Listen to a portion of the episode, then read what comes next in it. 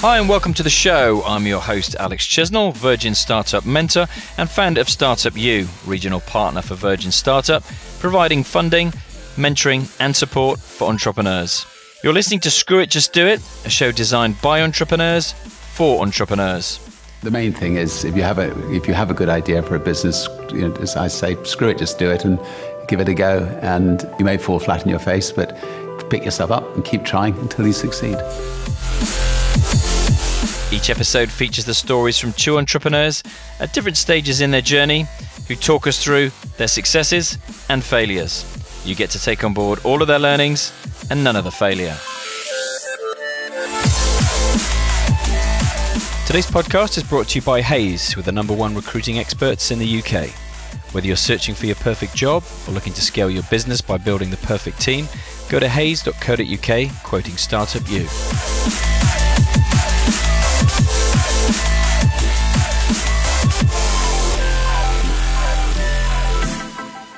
Today I'm joined by John Lee Dumas, US Army platoon leader turned entrepreneur and host of EOFire, the top-rated business podcast on iTunes. John's taken his business from $50,000 in year one to over $10 million in revenue and over 1 million social followers in just a couple of years.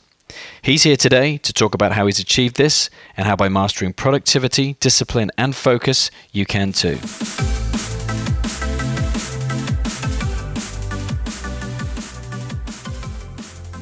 John Lee Dumas, what are you excited about right now?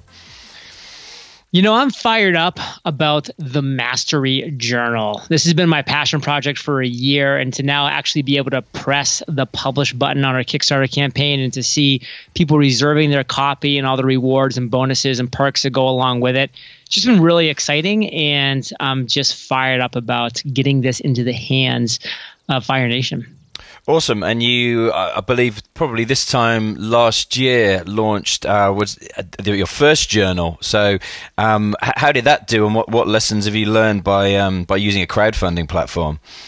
Well, there's a lot of benefits using a crowdfunding platform. I can say the biggest one for the majority of people is that with a crowdfunding platform, you have this opportunity to prove your concept before it actually has to be created. And so many people spend time, energy, and effort, Alex, just creating this product that they think people are going to want. And then they come out of the closet and they say, hey, it's available. I've been working on this for months or whatever it is. And then people are like, oh, that's cool, but no, I'm not personally interested in it. And it flops. And that happens over and over again. And guess what? It's okay when ideas flop, but what's not okay is when actual products and services and communities flop, because you spent time, energy, and effort and money creating those things when you could have just found out that it flopped or that it was going to flop before you even started. I do things that flop all the time, but it doesn't hurt me or harm me that much because I don't spend the time creating it. I make sure that they are proven products that people are willing to spend money on before I create. And in crowdfunding and Kickstarter and Indiegogo, that can allow you to prove your concept. And tell our audience, not all of who may be familiar with you, how well did that first campaign do, and how's the second one doing so far? So the Freedom Journal, which is how to accomplish your #1 goal in 100 days. It's this gorgeous faux leather gold embossed journal that guides you in that accomplishment of that #1 goal in 100 days. We launched a year ago, January of 2016, and it became the 6th most funded publishing campaign of all time, generating over $453,000 in revenue in just 33 days. And to date, we've sold over 19,000 Freedom Journals, which is just super exciting to see. And it's well over $800,000 in total revenue. Wow! So it's been a great success, a massive success, and it kind of had me follow up a year later with what I currently just shared, which is the Mastery Journal, how to master productivity, discipline, and focus in 100 days. So that's kind of my current passion project, and it's a follow-up on the Freedom Journal, and that just crossed $200,000 in revenue. We still have 10 days remaining in the campaign, so still plenty of time left, and we're doing some really cool things. Well, wish you all the best with that. And interested to know, has that been something that's been on the radar for years, or is that something that's been born out of many of the conversations you've had with thousands of entrepreneurs that you've personally interviewed yourself?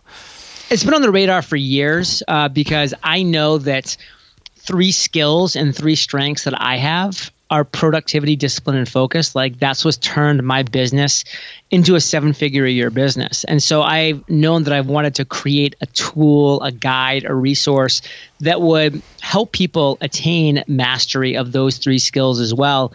And so when I saw how well the Freedom Journal did, and that's, you know, people are excited and interested in pledging and investing towards a physical product, I knew that I had something, and the Mastery Journal was the result. And do you think, so your focus, your discipline, does that come from having been a serving officer in the US Army, or as an entrepreneur? My discipline definitely had a big part of that. That's the thing that the Army really instilled in me, was how to be a disciplined soldier. And so that was huge.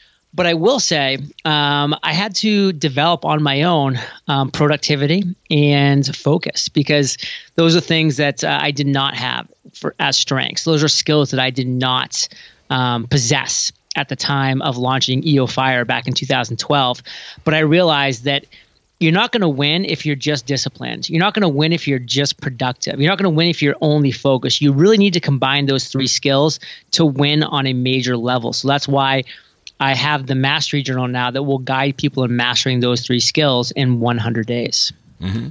And how do you go from serving as an officer in the US Army to launching a business that, to my calculation, has now generated something like $10 million in literally just over 4 years, I believe?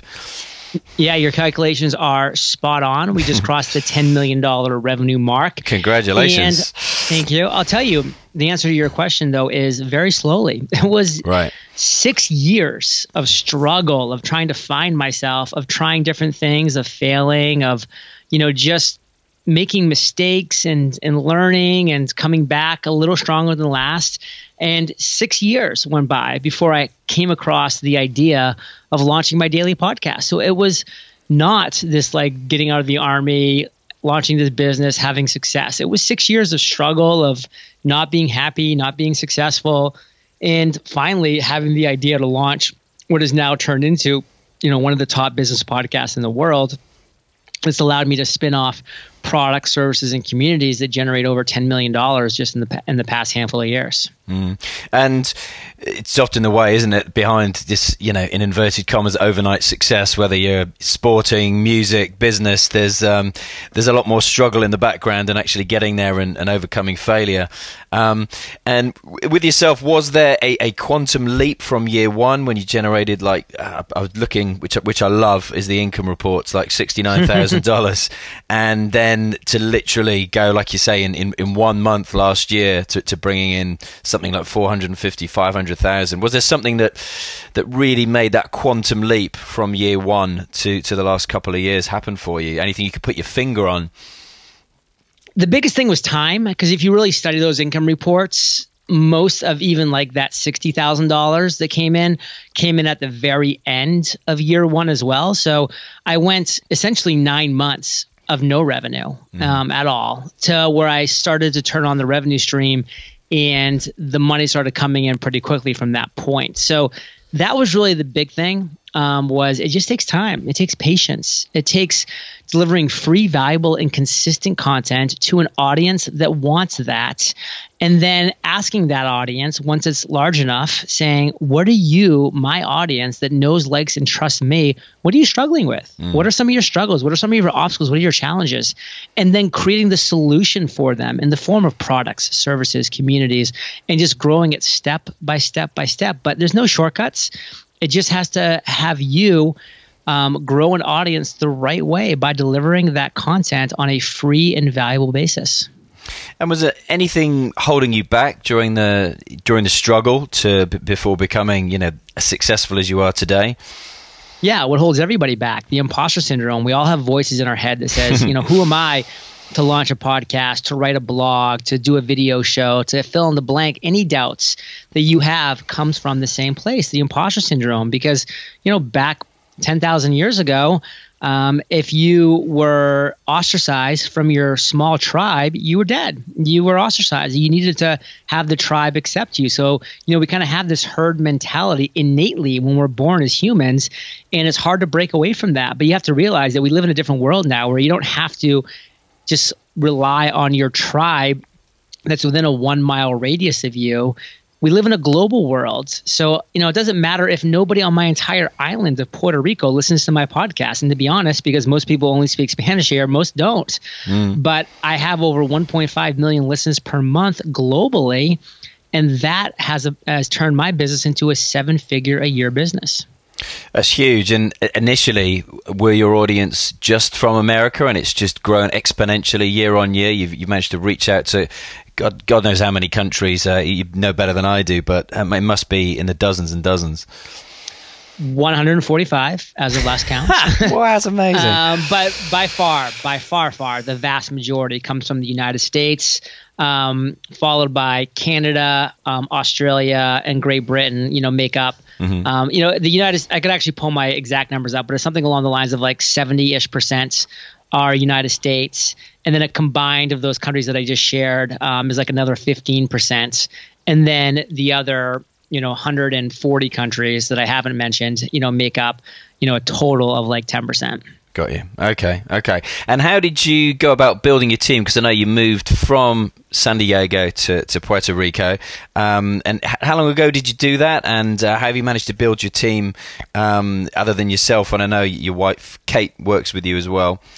Yeah, so we moved on May 1st of 2016. Unfortunately, we had always built our team virtually. So, you know, we had our team that was, some of them were based in the Philippines, some of them were based in places like Pakistan, and we just have this virtual team. And so nothing changed for them, and essentially nothing changed for us when we moved locations, because we've truly built a location-independent business. That's awesome. And if you're advising our audience who are looking to start an online business themselves, what do you think the key hire is, the first hire that you'd make in your business? It has to be where you're weakest. So just think of the things that you're weak at and the things that you don't like doing. Hire somebody who loves doing those things and who's excited about those things, and just hand them off, and so that you can focus on your strengths. You know, for instance, my strengths were having conversations with entrepreneurs and, you know, focusing on creating inspiring content. But all the other things, like the repetitive tasks and, you know, the organizational side of things, like I had to outsource quite quickly so that I could focus on what was going to make EOFire great while still having the full 360 business running smoothly. That's a great answer for any aspiring entrepreneur. And looking back at you think you've now easily over 1,500 podcast interviews that you've done. Are there tips from entrepreneurship life even that you've taken and put into your own life, into your own business? Absolutely. I mean, number one, you know, we're approaching 1,600 interviews. So that's just 1,600 conversations with inspiring and successful entrepreneurs. And it's really exciting. And I've taken a lot of things away from having those conversations. But again, you know, one of the biggest things I took away was, if you're not somebody who's consistently setting and accomplishing major goals, you're going to lose. And that was the reason why I created the Freedom Journal, was to guide people into doing what I saw my guests were doing on a daily, monthly, quarterly, annual basis. And I wanted to give the guide, the resource to others to do the exact same thing. So if you're not right now in your life setting and accomplishing goals on a very consistent basis and at a high level, you simply have to visit thefreedomjournal.com, see what we have going on there, and see, you know, the best lesson that I learned from my guests and how I turned it into a resource for you. And could you give the Virgin Startup audience a couple of interviewees that they could go onto the EOFire website and look up for inspiration, aspiration that you'd recommend they start out with? Yeah, I'd say just go and listen to the most recent ones, because, you know, we're always just interviewing successful and inspiring people, and we're doing some really cool things with the show, and you can't miss, because everybody has a very inspiring and unique story that comes onto my show. That's one of the prerequisites. You know, we do a very intensive application process. So you're going to hear an inspiring, a successful entrepreneur telling really cool, meaningful stories. Good answer again. And who's still on the wish list to be interviewed? I don't have a wish list. There's nobody that I necessarily want to interview. I'm at the stage now where I feel that people find their way to EOFire that are meant to find their way. We do zero outbound, literally zero. Wow. Yeah. We have over 300 inbound requests every single month of people wanting to be on the show. And those that make their way through our funnel, they're meant to be there. And I love it.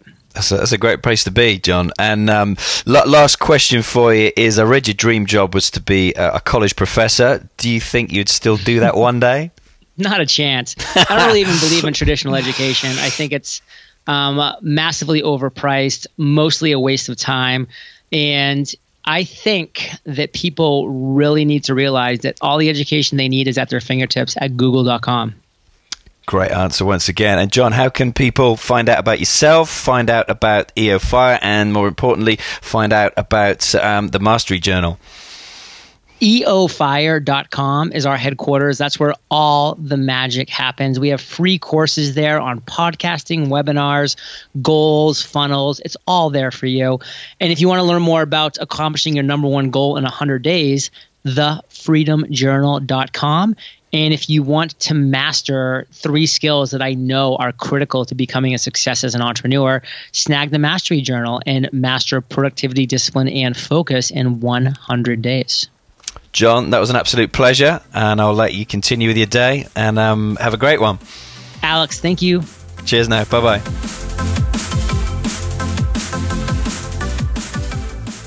Today's podcast is brought to you by Safri Shamnas, a top 20 firm of chartered accountants and registered fiduciaries. They pride themselves on consistently providing effective solutions to their entrepreneurial clients, not only on taxation and financial matters, but on business in general. Contact them at safri.com, quoting Startup U. I'm now joined by Tom Birbeck, Virgin Startup Ambassador and founder of Arc Marine, a business which specialises in designing, producing and deploying artificial reef structures. Tom works closely with local councils and environmental agencies to rehabilitate damaged marine habitat across the world.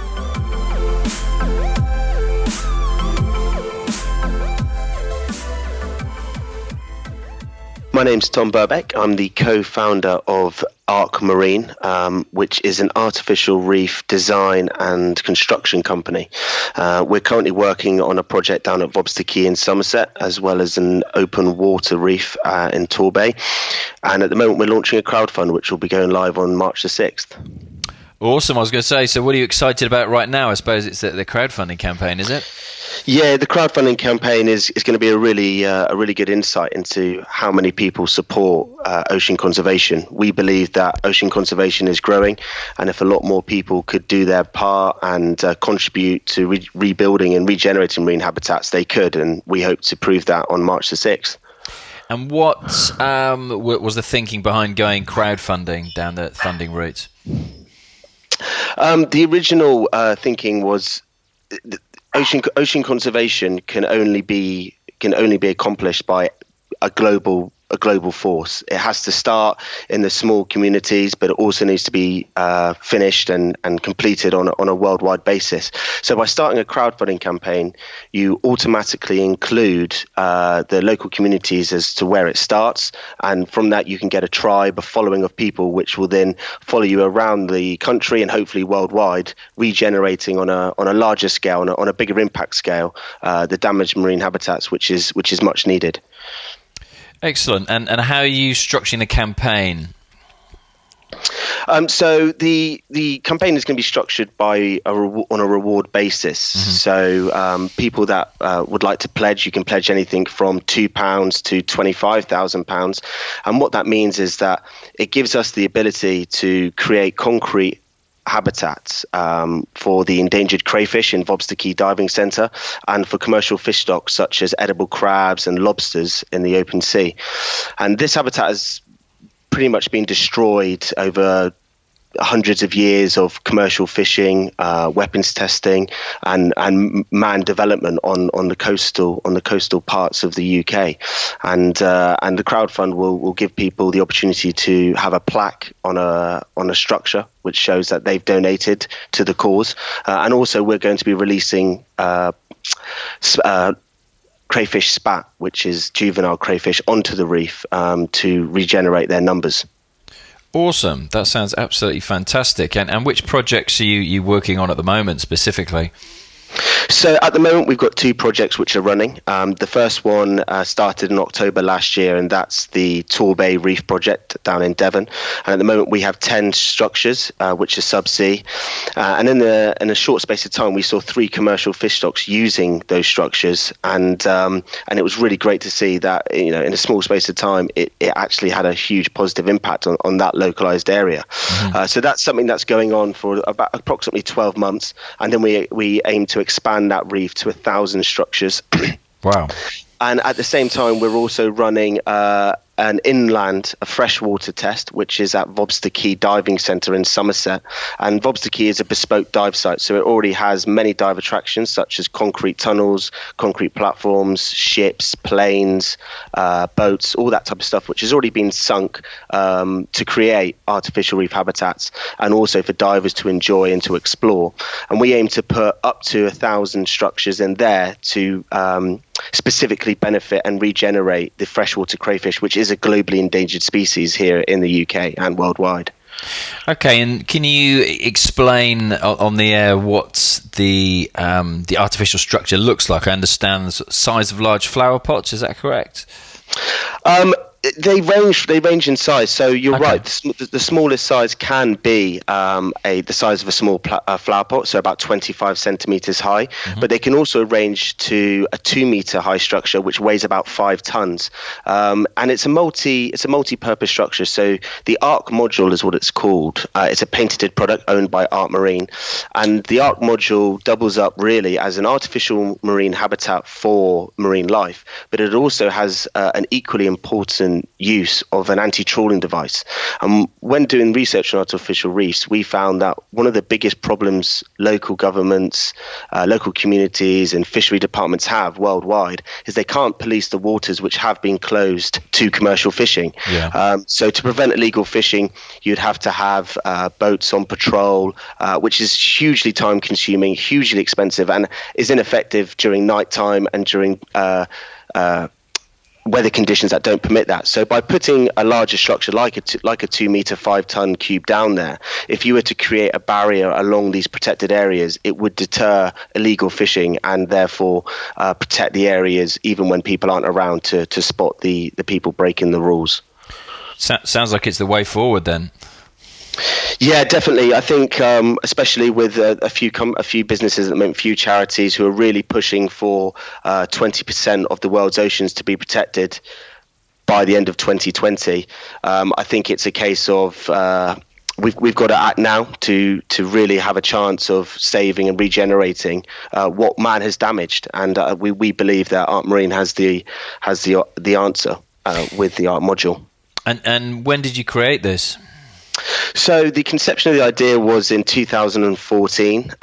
We became patent pending in 2016, and our Virgin Startup loan pretty much paid for the whole IP protection process and the prototyping stage and the drawings, everything to get the idea to an actual a finalized product. Okay, sounds fantastic. And any other projects in the pipeline at the moment?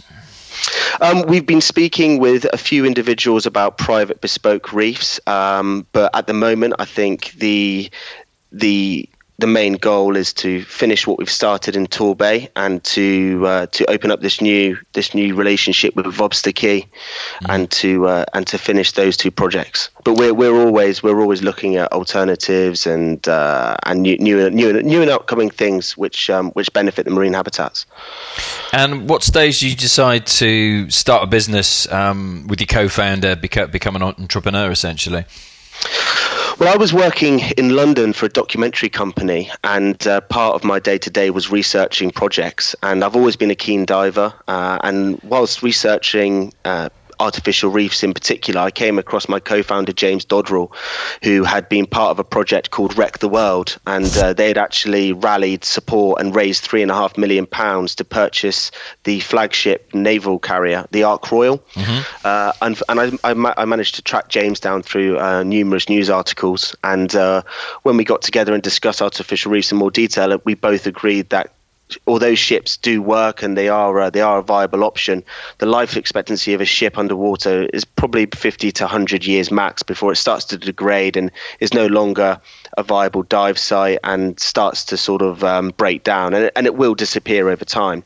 So we came up with the idea of mainly a marine-friendly concrete mix, and looking at what the Japanese do and other countries, concrete seems to be the way forward. So we've created a cuboid structure with a sphere inside. And what that does is the cuboid structure means that it's the first artificial reef module that can be stacked and connected. So you can make a habitat from 1 cube to 150 cubes. And the void inside also gives a lovely area for fish and other marine life to inhabit and stay protected. And also with the connected option of the ARC module, it creates a very heavy subsea structure, which means that if a fishing boat was to go over the reef, it would completely stop the boat in its tracks and possibly damage all their nets. Wow. Okay. That's pretty preventative. Yeah. And how did you get into the industry yourself in the first place? Did that come from a hobby? Is scuba diving, something like that? Yeah, James and I have been passionate from scuba diving for years. I mean, I got my PADI open water course at 14. James ran a dive shop in Torquay for a number of years. So we've always been keen divers. But I think one of the main challenges we experienced with starting an artificial reef project, and that's really what it became. It was a hobby and a passion, which is, as James likes to put it, sort of got out of control. and now here we are, sort of pursuing it as a full-time job. But I think one of the main hurdles we overcame was transitioning from a recreational diver, a sport diver, to a fully commercial diver, which involved James and I spending a month based on an ex-naval ship, completing a pretty intense course, which included underwater surveying, underwater tools, underwater communications. So that was pretty intense, and it was a big wake up call to sort of welcoming us to the commercial side of the business. And was anything holding you back from doing this before, from becoming an entrepreneur? I think maybe the waiting for the perfect time. I think it's quite a false idea that you have to wait for either the finances to be in place or for your personal circumstances to be in place. And I think the best thing James and I did is we just said, well, let's just start looking into it. Let's build a website. Let's build a business model. Let's build a plan. And bit by bit, day by day, alongside our current jobs, that's what we've done. We've built a business, and it's now about to take off on March the 6th, and then it'll be our full-time work. Right, okay, so you'll both be full-time in the business from March 2017. Yeah, that's right. Exciting. Yeah, very much so, very much so. We're really looking forward to it. And any hurdles that you've had to overcome at the moment to get where you are today? Probably the biggest hurdle with any startup is probably the financial side of things. We're juggling two jobs at the moment. We're also, every spare bit of cash goes into the business because it's not paying us a wage at the moment. But I think that's, it's also made us very creative. The biggest hurdle has also made us look elsewhere, and I think that's what makes us completely unique to any other ocean conservation projects that have happened before. Most of them are run by charities or foundations or private or personal individuals who just want to do a one-off project, where James and I see this as a national project. And we are a limited company, so we do expect to be paid for the work, and we do want to do this for a job, and that's what I think sets us apart from everyone else. And with regards to the business model, is it simple as you generate revenue by taking on a project and that organization pays you per project?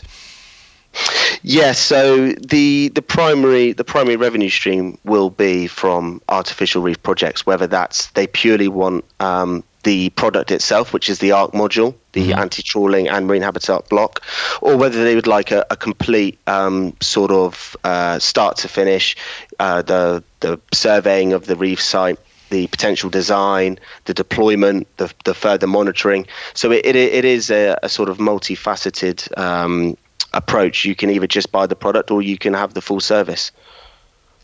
Okay, understood. And any habits that you think that can contribute to becoming an entrepreneur that you use personally? I think the one of the most important habits is to prioritize all your time to the business, and that can come as much as setting aside. When James and I first got together, we used to set aside every Friday, and that grew from whatever happens, whether it's a birthday party, whether it's a friend's party, whether it's a holiday. Make sure for that time that you've set, you're always working on the business, and I think that's a good discipline to start with, and grow that. If it starts with 1 day, grow it to 2 days, 3 days, whatever you can manage, but stick to it. And there's been many times where James and I have had to sacrifice, whether it's family events or birthdays or friends or whatever it is. You've got to sacrifice it, and you've got to know that even though you may not be able to do that activity then. The reason why is the business that you're creating, the business that you're prioritizing will enable you later on to enjoy those times. And I think that's key in beginning, because no one's going to do the business for you. That's the thing about being a startup and being self-employed and an entrepreneur. Unless you do the work, there's nowhere to hide. The work will not be done unless you do it. And do you find that you complement each other's skills? Definitely. James and I are very different, but we're also on the same page with regards to our goals. So James is extremely hands-on. He's very good at design, producing, and creating, and whereas I'm sort of slightly business orientated, so I'm looking more at the financial side of things, the business opportunities. Although we both work in the construction and the deployment of all our reefs, it's good to have someone looking at it purely from a creative sort of hands-on approach, whereas you've got the other end, which is me, is looking at it from a purely business point of view, and does it make sense financially, and how those sort of work in tandem throughout the business. And we do work very well together. I think that's a great balance to have in a business. And was there a shared vision to start with when you first met up, or did one of you sort of paint the picture of the vision to the other, and then there was buy-in from the other partner? How did that pan out? I mean, when James and I first met, we both had the same vision, and the overall vision is and always has been to regenerate and to fix the damage that has been done to our marine habitat. Now, whether that was to be with ships or to be with concrete or to be with something completely different, we both shared that same goal, and that was apparent on the first meeting, which really was why we formed the business in the first place, because as long as you have that end goal and as long as you both believe in that end goal, how each of you get there and how each of you believe the company can get there is what gives the strength on the people involved. So you've got two angles, you've got two different heads looking at the same problem or the same goal, and looking to get there in different ways, and it's just a way of balancing which way we go in, and that's what we seem to be doing well at the moment with. Great. And do you think there's something that each individual can do regards marine conservation? I know probably not far from you either. You've got people like Hugh Fernley Wishingshaw, and we've seen programs on the TV and what he's trying to create more awareness in that sphere as well. Yeah, definitely. I believe that ocean conservation, especially, and any conservation, starts with the individual. I think if you have enough individuals in a localized area that can set aside some free time to do some work, then that's all it took. That's what it took with me and James. We're two normal guys who had pretty average jobs, and we really wanted to see national regeneration projects going on in the marine world, and that's how we started, and because there wasn't one, because we couldn't become part of one, we've decided to start one. But we would definitely promote anyone willing to start their own project and to get in touch if they need any help with doing so. That's awesome. And what's the easiest way for somebody to get in touch with you guys?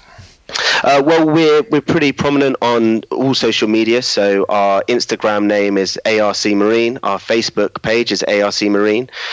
We've also got a website, www.arcmarine.co.uk. And there's all email addresses on there that you can contact either James or myself, or just send in a message through the Contact Us page.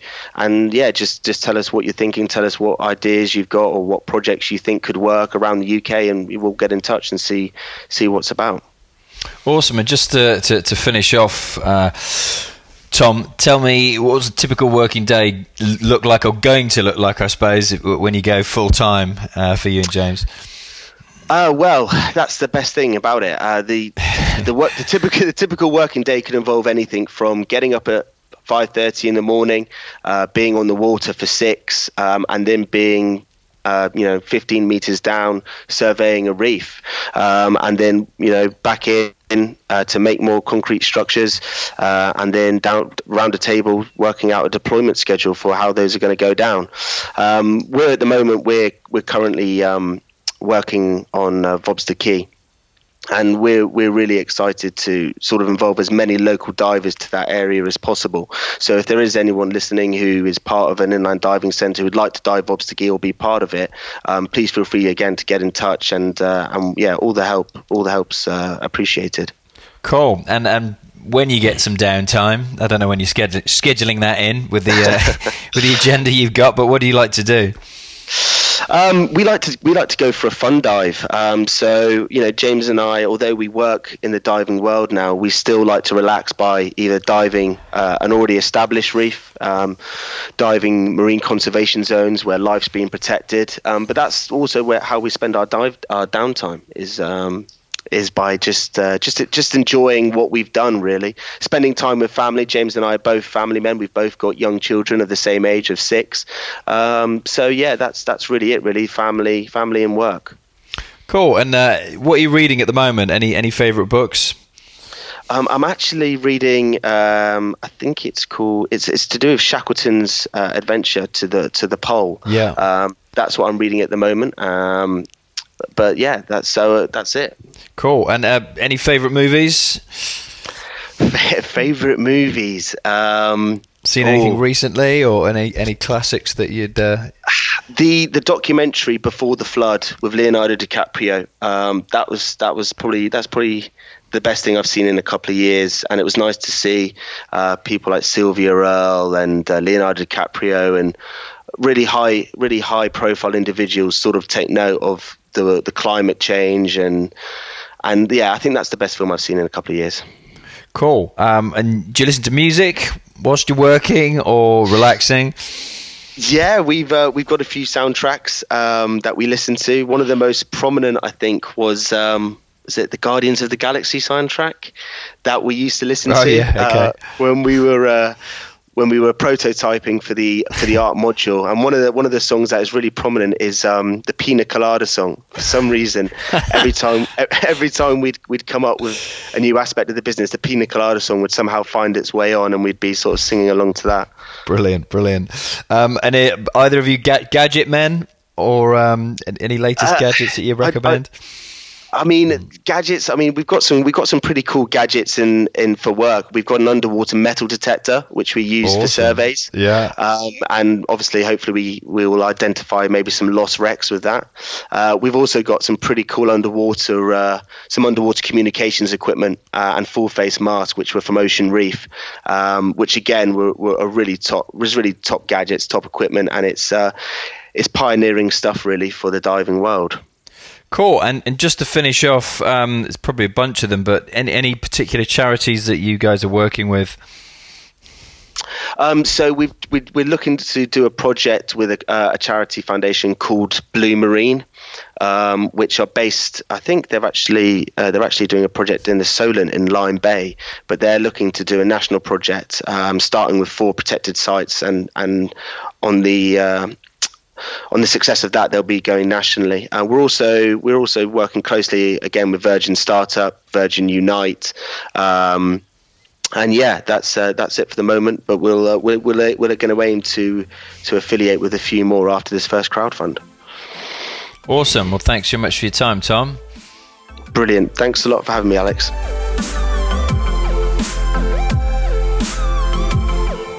If you're an entrepreneur looking for funding, mentoring, or support, go to startupu.co.uk.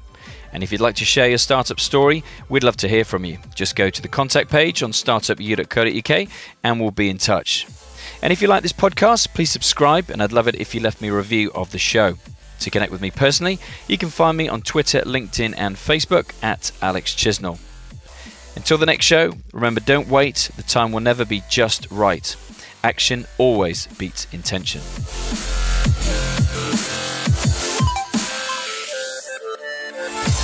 This show is brought to you by Rocket Spark, who make it easy for anyone to build a great-looking website.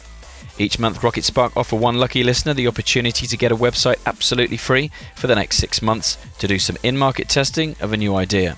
Just go to rocketspark.com/screwitjustdoit to enter.